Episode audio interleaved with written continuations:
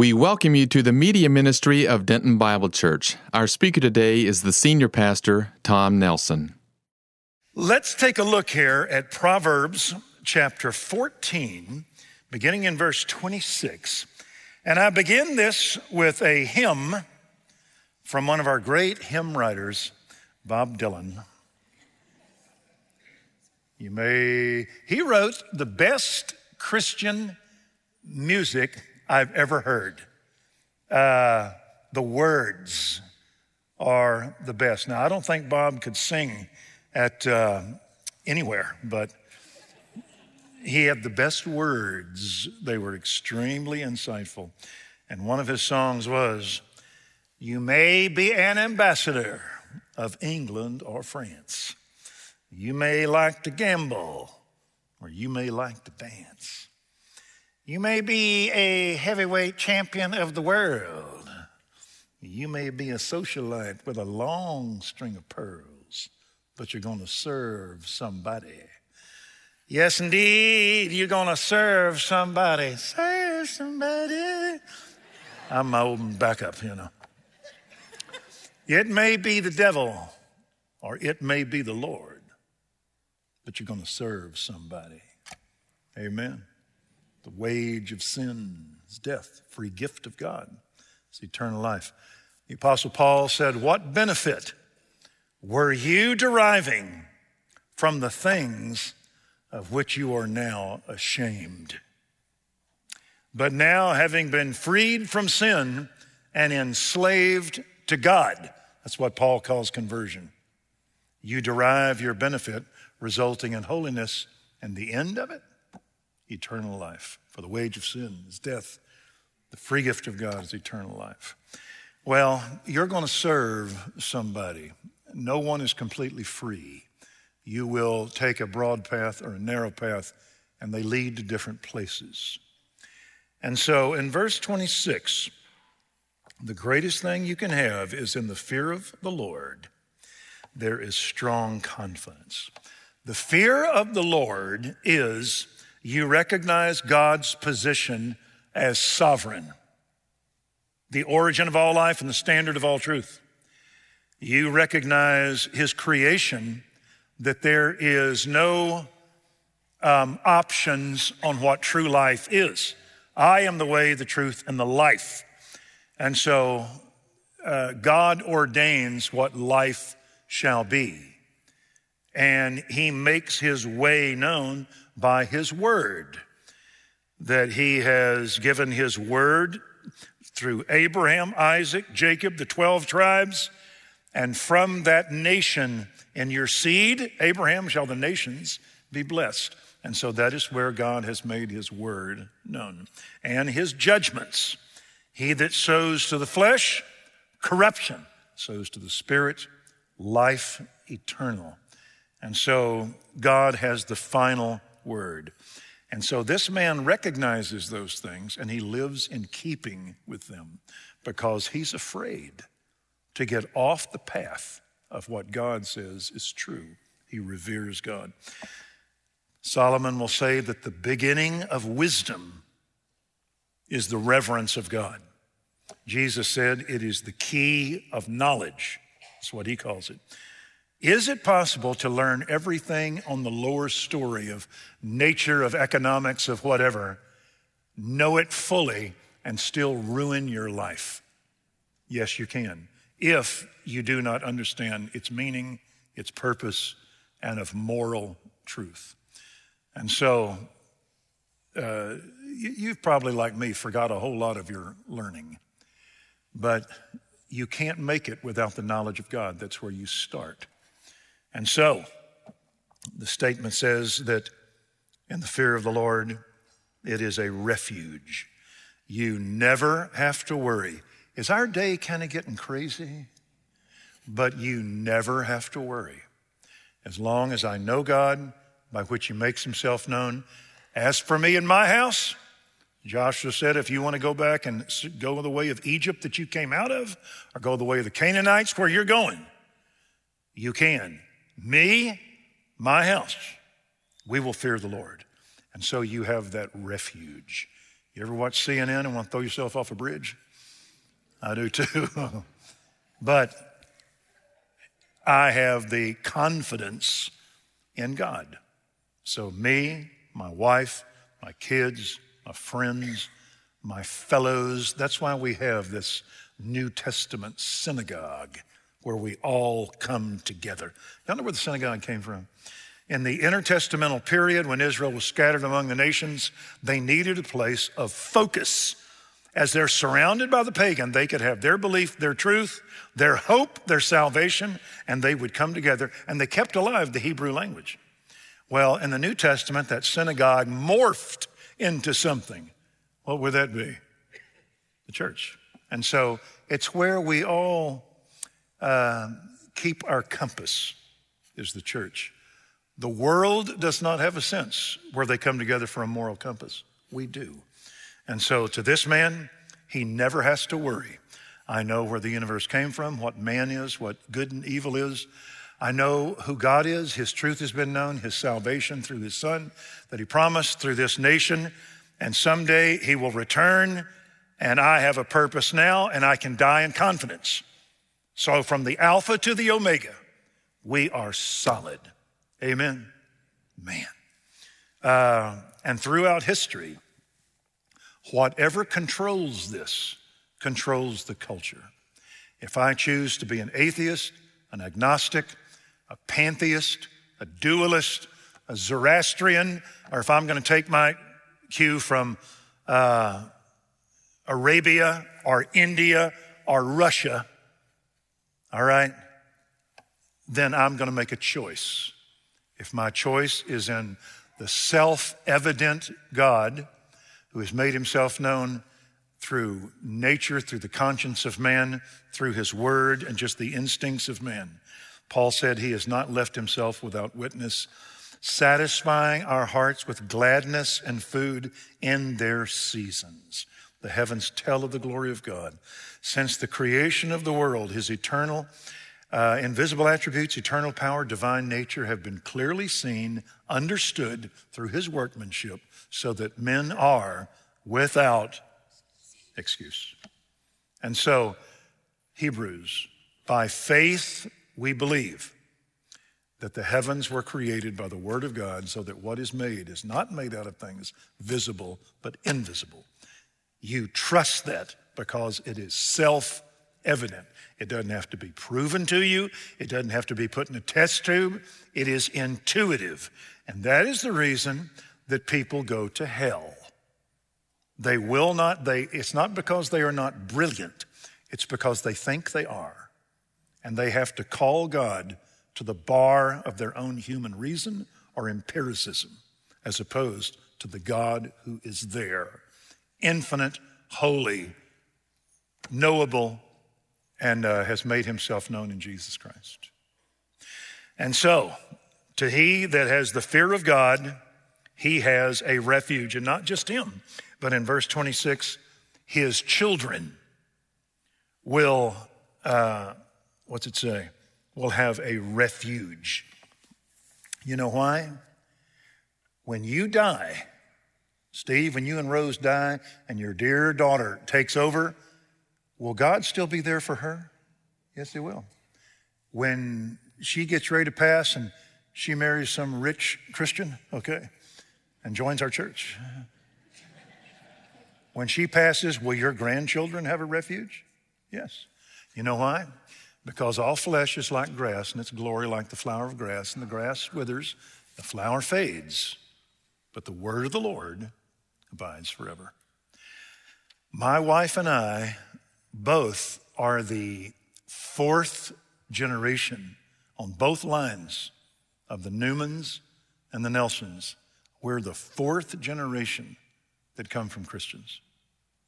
My sons are the fifth generation. My grandchildren are the sixth. And God has been faithful all the way back to right after the Civil War. That's where our generations we know of began. He's been faithful to us, faithful to our boys, and faithful to our grandkids. And so, this is your refuge. Do they teach you this in college? No, they will scorn it. But we are, uh, we're Jedis. We go way back to the ancient path where the good way lies, and you will find rest for your souls. I don't know about you. Uh, I'm not real impressed with the world. And I'm not real impressed with what they have to, to show us. I'm impressed with my grandfather and my mama and Teresa's daddy and on back. That's what I'm impressed with. And so, as a man thinketh, so is he. Whoever controls meaning, morals, and the reason why controls the culture. If it's Karl Marx, he's got the culture. If it's Gautama, he's got the culture.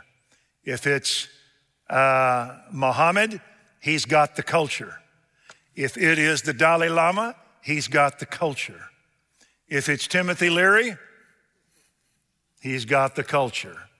If it is God Almighty through his prophets and his son, then they have the culture. And as a man thinketh, so is he. And so, what's the greatest thing about you? It is the fear and the reverence of God. Look at verse twenty-seven. Something else about it. The fear of the Lord is a fountain of life. It's a fountain because it's unfailing. Steve, it'll work for you, work for Rose, work for your daughter, work for your grandkids, work for your parents.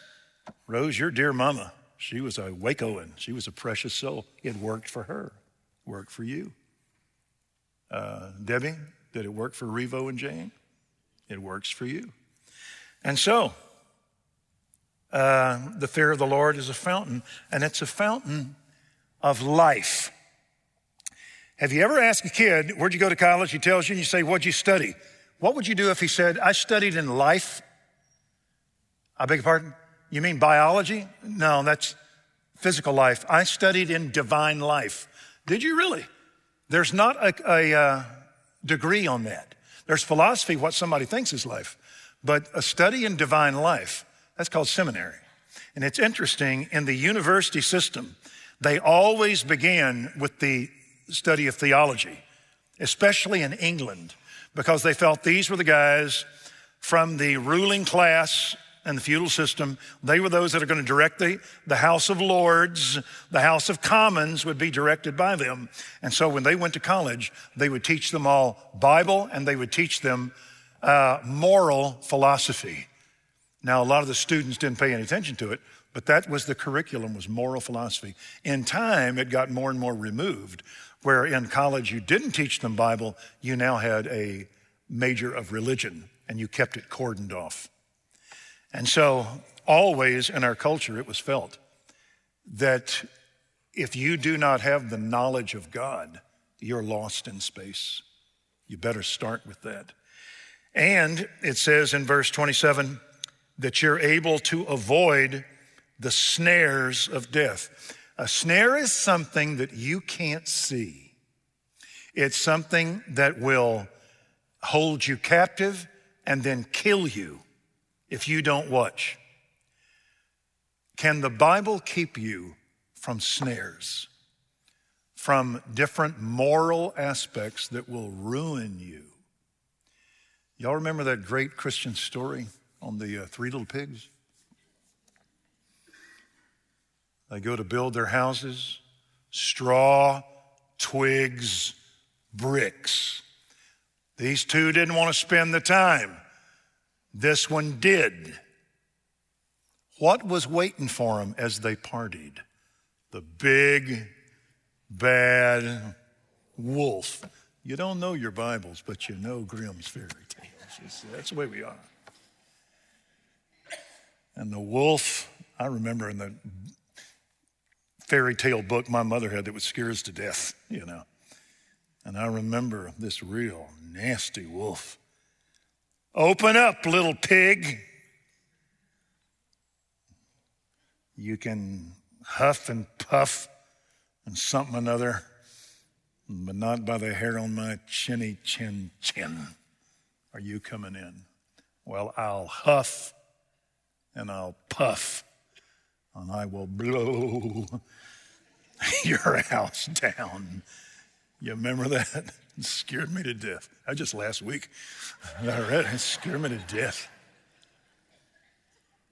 That was a good fairy tale to teach your kids. You're going to build on something. Some of you may not want to take the time, and you may put up something of straw and twigs.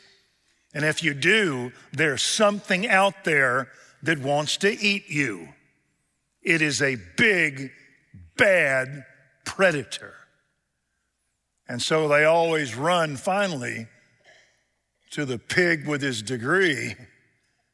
And he built a house out of bricks, and they couldn't get in. I can't remember how the story, I think somebody came out of the woods and chopped him up with an axe or something. Grimm's fairy tales, it always ends with an axe, you know. But life is like that. So they, that was a fairy tale they invented to teach their kids, that uh, what you build on may have temporal pleasures, but there's a day coming when life is going to be at your door, and it's going to want to consume you. And the guy that took the time, you're going to end up running to that guy's house because he's going to look real smart. And so, and it will keep you, in verse twenty-seven, from the snares. What's the last word of twenty-seven? Death. It'll keep you from them. Uh, I have a uh, car. It is a Dodge Charger. Can you ride in it? No. No, you stay away from my car, okay? It's my fifth Dodge Charger. They're going to quit making them next year. Do you know that? They're going to make electric chargers, communist chargers, okay? Mine goes, I mean, it goes. And uh, that charger is smarter than me. If I back up, I've got a screen. If I get close to something, beep, beep, beep, beep. I've never had a wreck where I've hit a moving anything. I've hit numbers of stationary objects. You know what I'm saying? Anybody ever caved in your garage door? Yeah. How about hitting an electric transformer in the front yard? Anybody? Yeah, right here, right here. Uh, how about hitting cars parked behind you at a Bible study? You did that too. How about a jogger? Yeah, I did. I did. Uh, University Drive, all right? I'm going to make a right. Check to the right, nobody. Left, oncoming, nobody. Turned, hello. He just happened up on me. I don't know his name because I see his face right on my windshield right here looking at me. He ran off. I said, "You okay?" He didn't come back though. He just took off. If I change lanes, beep, beep, beep, beep, it'll let me know. Uh, if I leave my keys in the car. How many of you ever remember locking your keys in the car? I don't know who invented the deal that goes, idiot, idiot, idiot. Your keys are here. That's what my car does, though. Back before them, there's a locksmith here in town that I sent her kid to like S M U on all the times that I, I mean, I just speed dial and get her out of it. But my car won't let me do that. The Bible is a two thousand twenty-three Charger. That's never been spoken in the history of Christianity. And it will beep, beep, it will stop you if you get ready to do something stupid, all right? If you're gonna be stupid as a Christian, first you've gotta walk past bright stripes on the road. Then you've gotta walk past speed bumps on the road. Boom, boom, boom, boom. And then you've got to walk past a cement wall on the road. And that's what the Bible does to stop you. By thy word is thy servant warned, and in keeping it, there is great reward. If you're old, you know what that means. And so, The Bible is a fountain because it will keep you from moral destruction. In verse twenty-seven, it's not just true for you and your kids, but this is also true for your country. In a multitude of people is a king's glory. It's looking at a Jewish king. When a king walked with God and when his ministers, as David said, uh, I will not allow within my house one who puts his eyes on vain things, an idolater. He will not minister to me. And so in the Old Testament law, you know, God promised Abraham land, seed, and your seed shall the nations be blessed. It promised them seed like the sand of the sea, like the uh, stars of the sky, that they would flourish. In the Old Testament law in Deuteronomy and in Leviticus twenty-six, new old generation, new generation, it gave the stipulations of obedience that the nation would have a way to enjoy the Abrahamic covenant. Just like with your children, you can't say to them, I walked with God and I've been blessed. Your granddaddy walked with God, been blessed. Eight-year-olds, you walk with God and get blessed. Can you say that to them? No, because they don't, they're not old enough. You have to give them rules. So the Old Testament looks at Abraham, Isaac, Jacob, and the, the fathers. And then for the nation that came from them, they're like children. God gives them rules. Leviticus twenty-six, Deuteronomy twenty-seven, twenty-eight, don't do this, do this. And Israel was not just a spiritual unity, it's an agricultural, civil, governmental, cosmological phenomena there in the middle of the earth. And so if that le- the leaders, the priest, and then the, the, the stipulations to the nation, their politicians, if they were righteous, there would be no drought, there would be no pestilence, there would be no um, uh, locust. There would be no defeat in battle. It says your, your animals will not miscarry. You can't take those and try to transplant them to the New Testament. We're a different kind of entity. But they had all kind of governmental, geographical, geological, cosmological, agricultural promises. And that nation would flourish if they were obedient. Y'all know that? That's why whenever you do a census in Israel, you wouldn't do it unless the men that were numbered, men that were twenty and above, when they were numbered, they had to give a shekel tax, recognizing that their existence was because of God. And you would use that in the upkeep of the temple. Do y'all remember a king who had a census and didn't require a tax? David. And God judged his nation for taking his glory to himself. And so the idea is, is that when a king obeys God, his glory is going to be the solidity and the blessing of his nation. Is that still true? I think it is. When you have politicians, kings, governors that fear God, that there is a blessing on that country.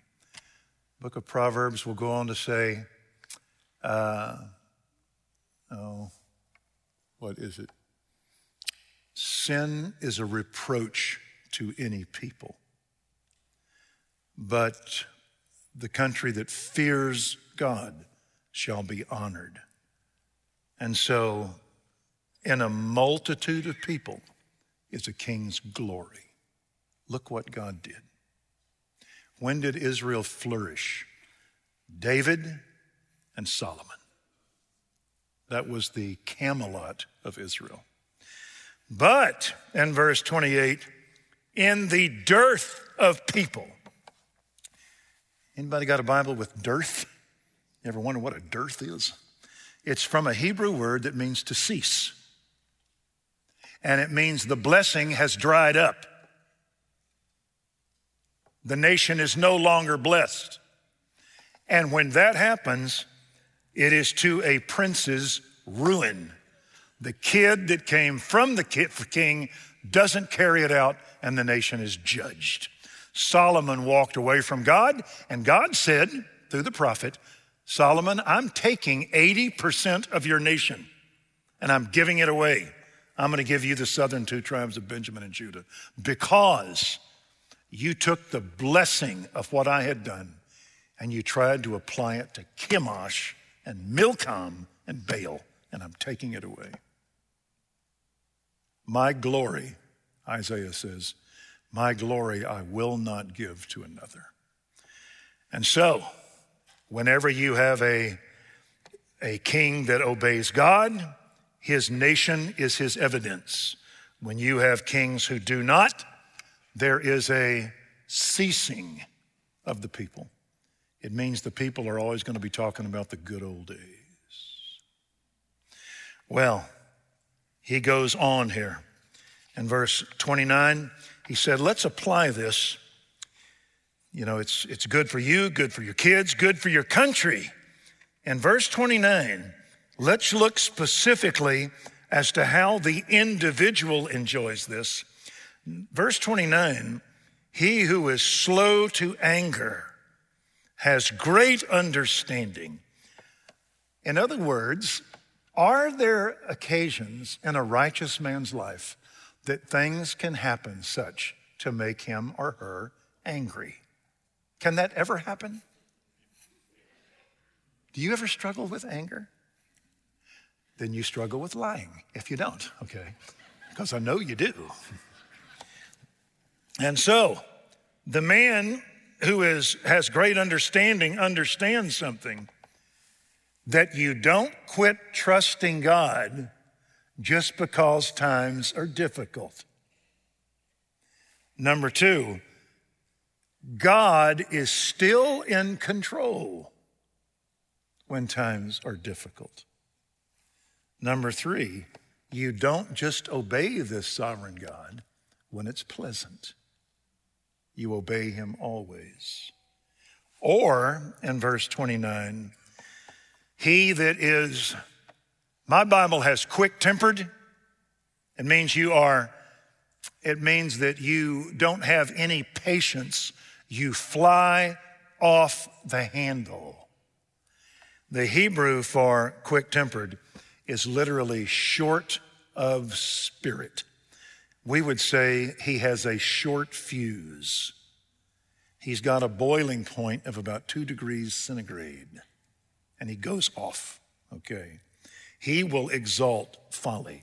When you get mad and you say something you shouldn't, when you're saying it, you don't feel stupid.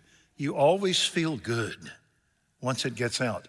But then when you back up and look at it, it's like three-day-old fish. It smells up the joint.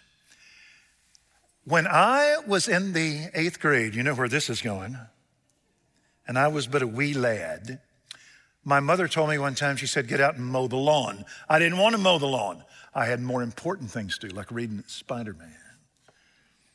She said, go mow the lawn. And I, I remember storming out there. We had one of those mowers where you had to put the cord up in it, then wind it around, then pull it. You remember those? And it wouldn't start. And I yelled inside, Daddy, this mower won't start. And he yells back at me. He didn't come out because it was eleven o'clock and he hadn't put his pants on. Okay. So Daddy yells out, does it have any gas? No gas. Okay. Now, why don't you put some gas in it? Okay. So I go to put gas in it, and the gas cap wouldn't turn.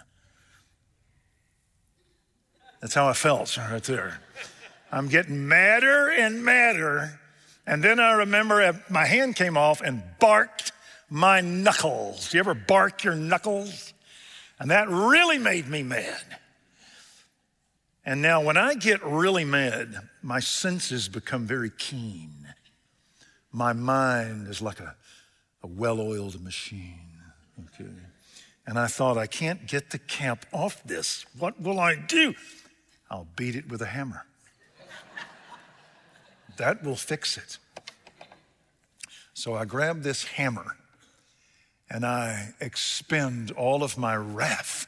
See, I thought the lawnmower was my mother making me do this. And I beat this gas cap to where it looked like a prune. And I knew there was no power that would get that gas cap off. And so I yelled again, "Hey, Dad." And he came out. And I remember his words so clear. I still hear them. He said, "This will take a blowtorch to cut that off." And I said, "Do we have a blowtorch?" No. And by this time, I'm thinking, you know, this wasn't a smart deal to do. Do we have another mower? No. And I heard him say the word, "Mama." My mother was now coming out.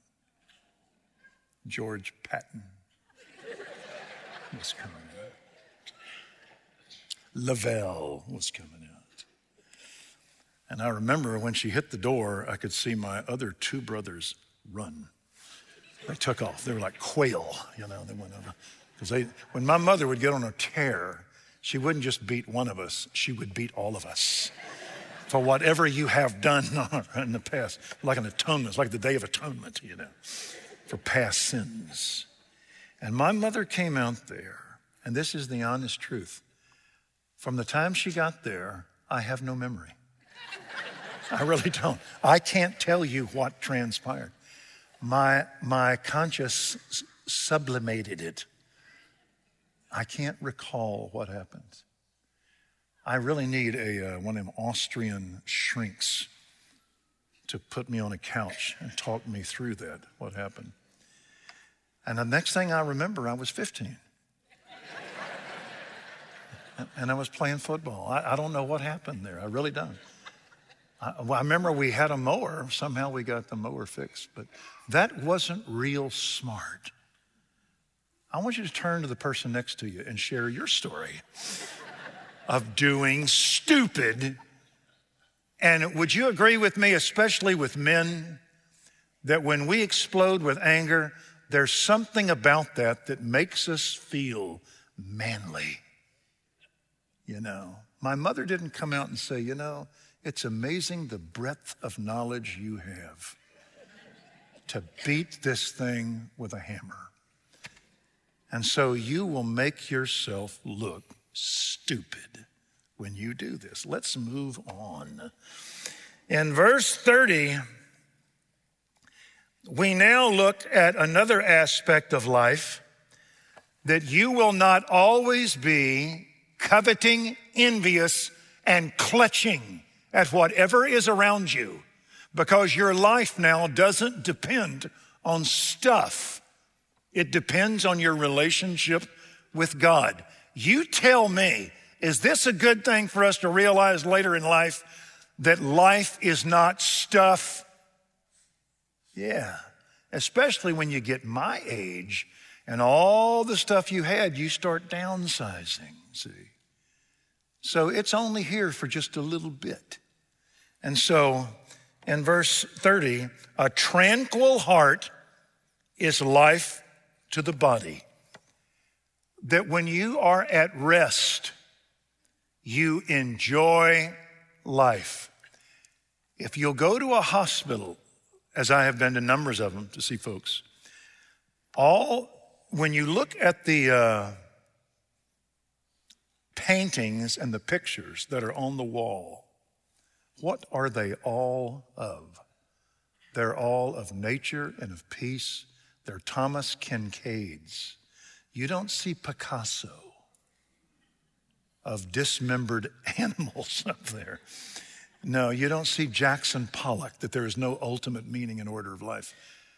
No, you you see in Kinkades, there are houses that are small, but there's light, there's family, there's beauty, there's nature, and there's contentment.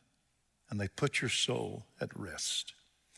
And so a tranquil heart that just enjoys life. It is life to the body. My favorite time, I love to wake up when it's dark. get a cup of coffee, sit down in front of the fireplace, put my feet up, and read and pray in the quiet. In the evening time, Teresa and I will sit there. I'm in my chair. She's in her recliner. And we're reading in quietness with Gunsmoke. Okay. You got to watch Gunsmoke or something. And you just enjoy life. Are you with me? If you're a young guy, make notes. You're not frenetic in your, your clutching at stuff. A tranquil heart is life to the body. But passion, and in contrast, the passion is not talking about sexual passion. It's discontent that I have to have something else. Thou shalt not covet.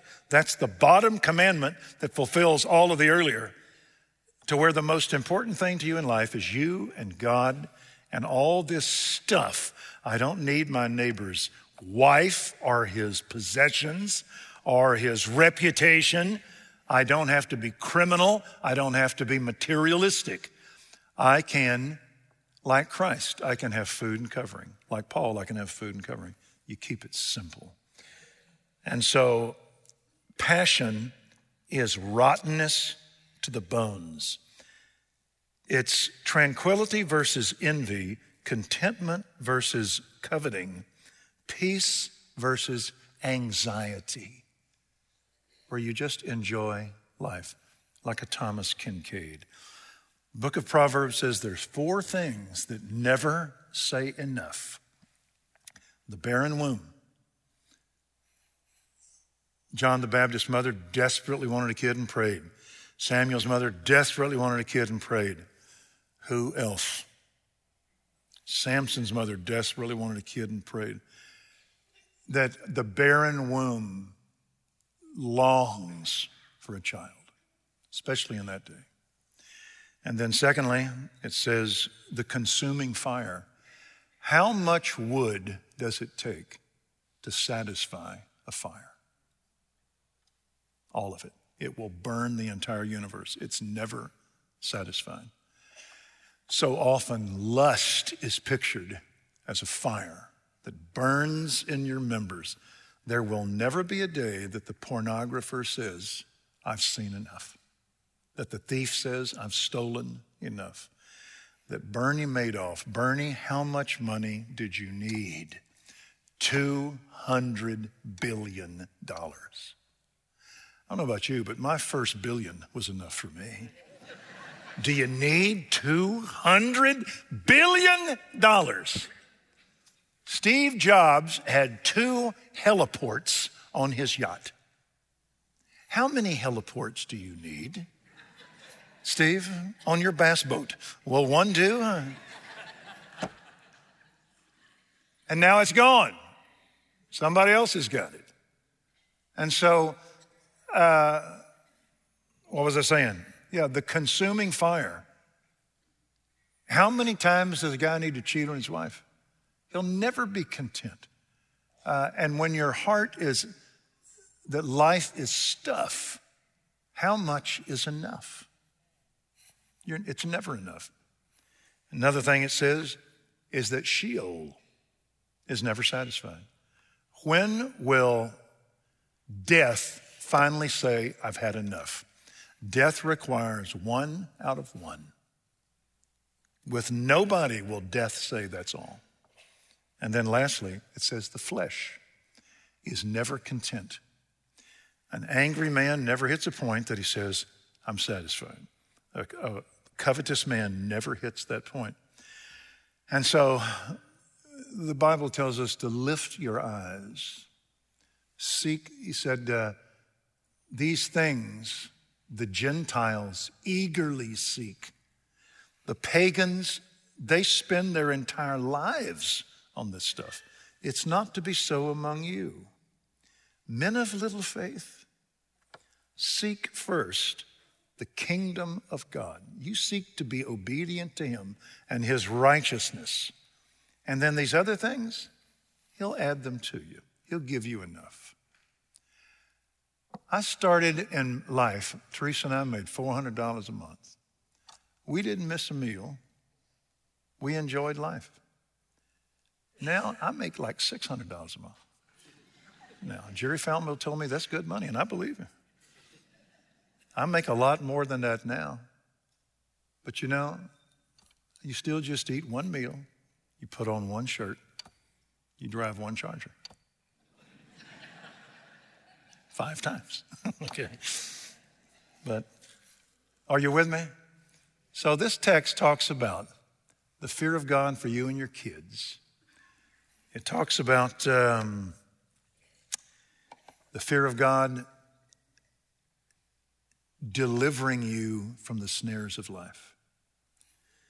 And it talks about, it's not, this is not just true with you and your kids in life, it's true for a country.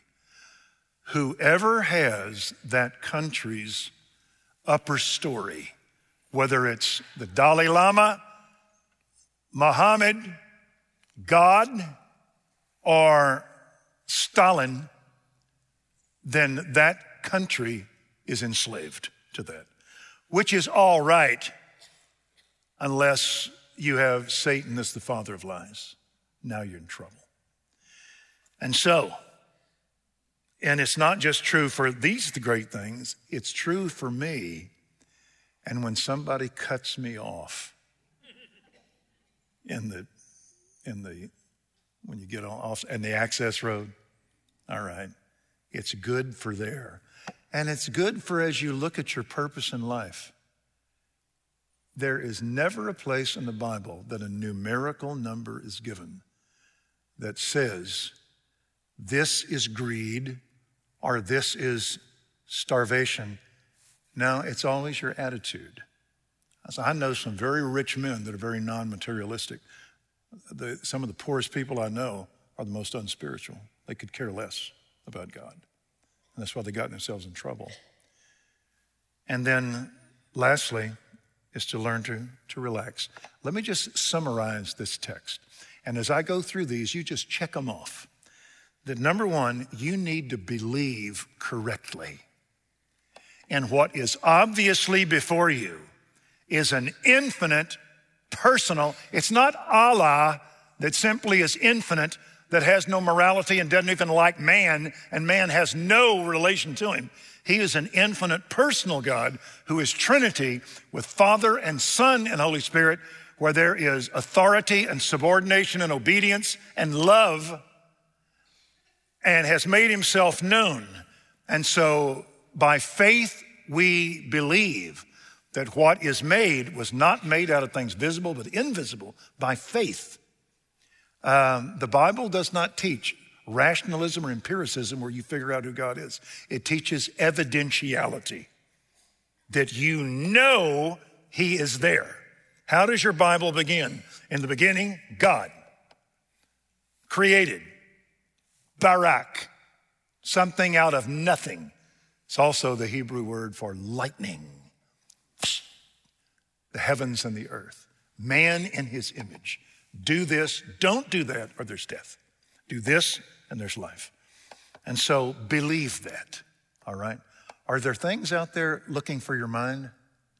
Yeah, that's why Christ has to take thoughts captive to the obedience of Christ. So believe. Secondly, fear God. That thief said to the other thief, do you not fear God? We're receiving what we deserve. This man's done nothing wrong. You're about to face the eternal God here in just a little bit. And so fear God. You don't want to get at a distance from him, all right? I remember one time me and Jack Manus. Jack, are you here? Pray for Jack, okay. One of our former elders, we were going someplace in Sherman, and uh, we were going by a G P S, all right? We had an English woman talking to us. Turn right here, go straight ahead over the hill, and make a left. And so we're cruising on along, and all of a sudden, it went silent. And we panicked. I said, we're going to die. And that's what happens when you get away from God. You're in trouble. Believe that. There's a train coming. Trust me, if you wander from him. Number three, read your Bible. Get the game plan. Look at the heroes of faith are all the same kind of guys. The villains are the same kind of guys. History moves by the same kind of order. Read your Bible. In thy word is thy servant warned, and in keeping it there is great reward. Number four, walk with God. Take a look at your life. Uh, solid food is for the mature who, because of practice, have their senses exercised to discern good and evil. Go to bed at night with a clear conscience. Amen. The greatest thing in the world is a clear conscience. If you got time, go watch a special on Netflix on Bernie Madoff. Somehow I missed all of that when it was happening. I, and this special showed you this guy squirreled away two hundred billion dollars by getting people to invest with him, and he simply put it in his pocket. And he had a group of orcs underneath the nineteenth floor on the skyscraper in, in, in New York that would manufacture uh, communication with the investors on how many thousands of dollars they were making on imaginary money. How long do you think he did that? What do you call that? Hey, what kind of scheme? Ponzi. He did that for forty years. What did the inside of his stomach lining look like? Knowing that the only way you can get away is you have to die before everybody finds out and hates you. That's the only way. He might have made it except for two thousand eight. You remember that?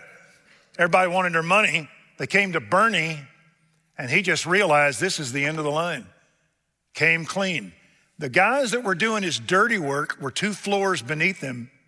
The guys up here never knew what he was doing. They're just taking everybody calling, wanting to invest their money because these guys are sending out receipts that you're making thirty-six thousand every six months. It's just that they were rich enough they never wanted their money. All of a sudden they wanted their money.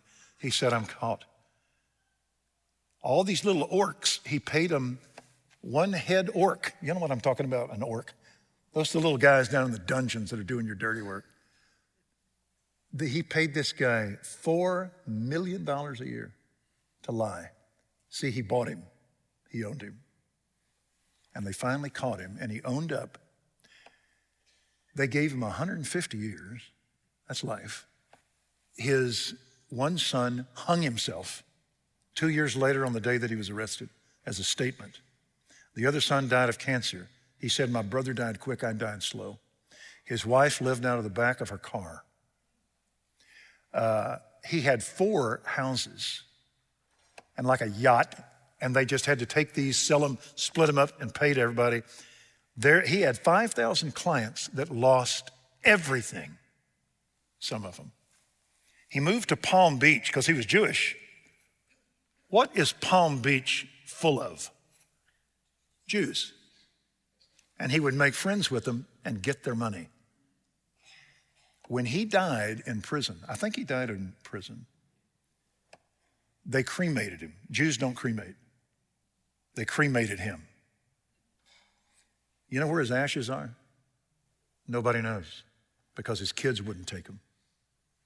His wife wouldn't take them. And his wife has never seen her grandchildren because she stayed loyal to Bernie and her sons withdrew. She'd never seen her grandkids. What horror that he went through for, and for what? For a house in France. For a house in Manhattan. Lordy. I think about that every time I want to make billions, you know. So walk with God. Also live within your means. Some guys can make a lot of money. It's not equal. Some of us go hand to mouth. That's okay. But live within your means. Don't try to put on airs on how much you got. Enjoy, that's your next thing. Enjoy the life you have. You got coffee, you got Doctor Pepper. You need an addictive substance, okay, that you can enjoy. You need uh, Gunsmoke or something that you can enjoy. You need to enjoy reading. You need sitting on a porch. I had a shrink once tell me that America produces more depressive and anxious people in the world than anybody else. I know because I was one of them. And he said that in the way God's rigged it, he's telling me this. He's not speaking spiritually, he's speaking medically. The earth turns on its axis in front of a fixed point. And so you got light, light, light, light, light, dark, and you're meant to shut down. He said everything shuts down. He said there is no creature that does not rest in the dark unless you're a nocturnal animal and you sleep in the day. Mosquitoes need eight hours. Matter of fact, he said there's only one animal that does not sleep. You know what it is? It's a great white shark. Because if they stop, they don't have gills and they will drown. They have to be constantly moving. I remember him saying to me, it's not that they're vicious, they're just mad. They're always up. I'm gonna eat somebody. Yeah, okay. If you're gonna be a shark, make a note on this. What you gotta do is go to sleep and wedge yourself between a couple of boulders where the current can run through you, and then you can get you a couple hours. Then you get loose, you head to the coast, and you start eating swimmers. All right.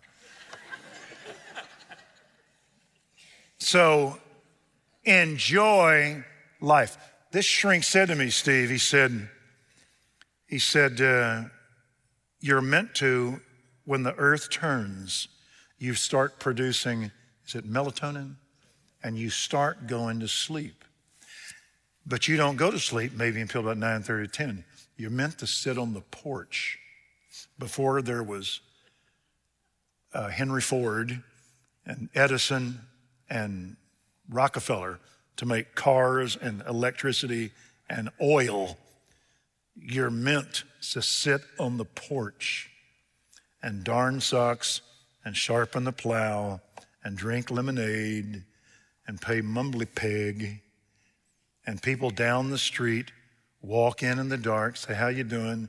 They bring a mandolin, you got a Jew's harp, and you just rest and you read.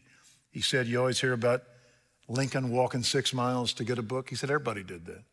Greatest thing in the world is if you had a novel and you could just read. He said, man is meant to do that. And he said, America has turned night into day. You got a daytime and a nighttime schedule, and you run down. Pretty smart. I gave him my schedule. He said, give me your schedule. I told him. He was really good. He goes, no wonder you're crazy. He said, I'm crazy ta- listening to you. He said, you can't do that. You got four, jo- four jobs. You got to rest. And so I did. So keep looking.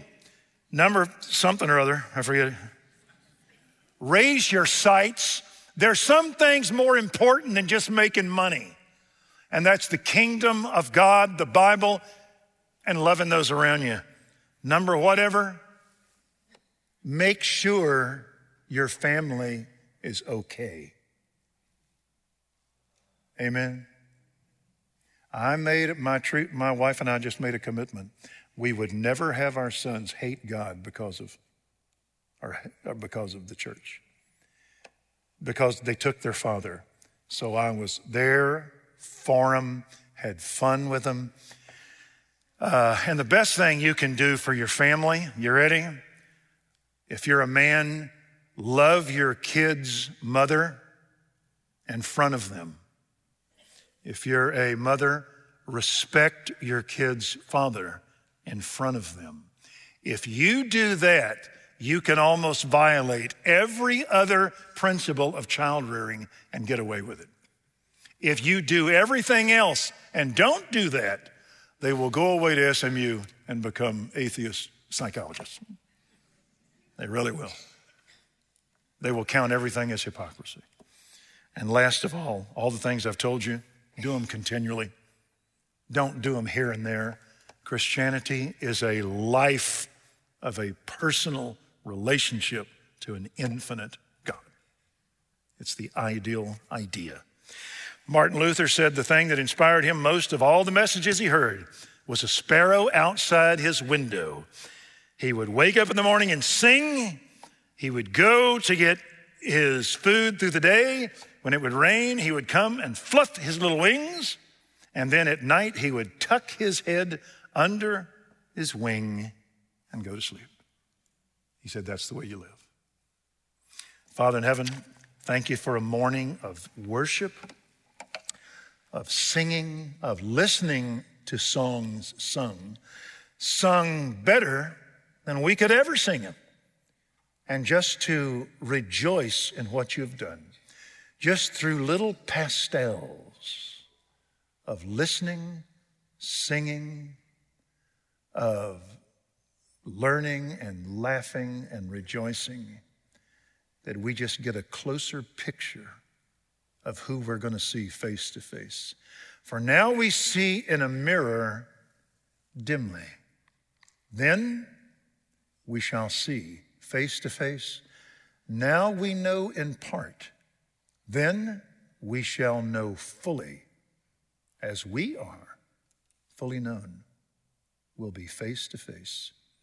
If there's someone here that is actually going to attempt to jump the Grand Canyon on their own, to stand before a holy God with no assistance from one who died and rose for them, God, open their eyes to see what's there. And we'll ask it through Christ our Lord. Amen.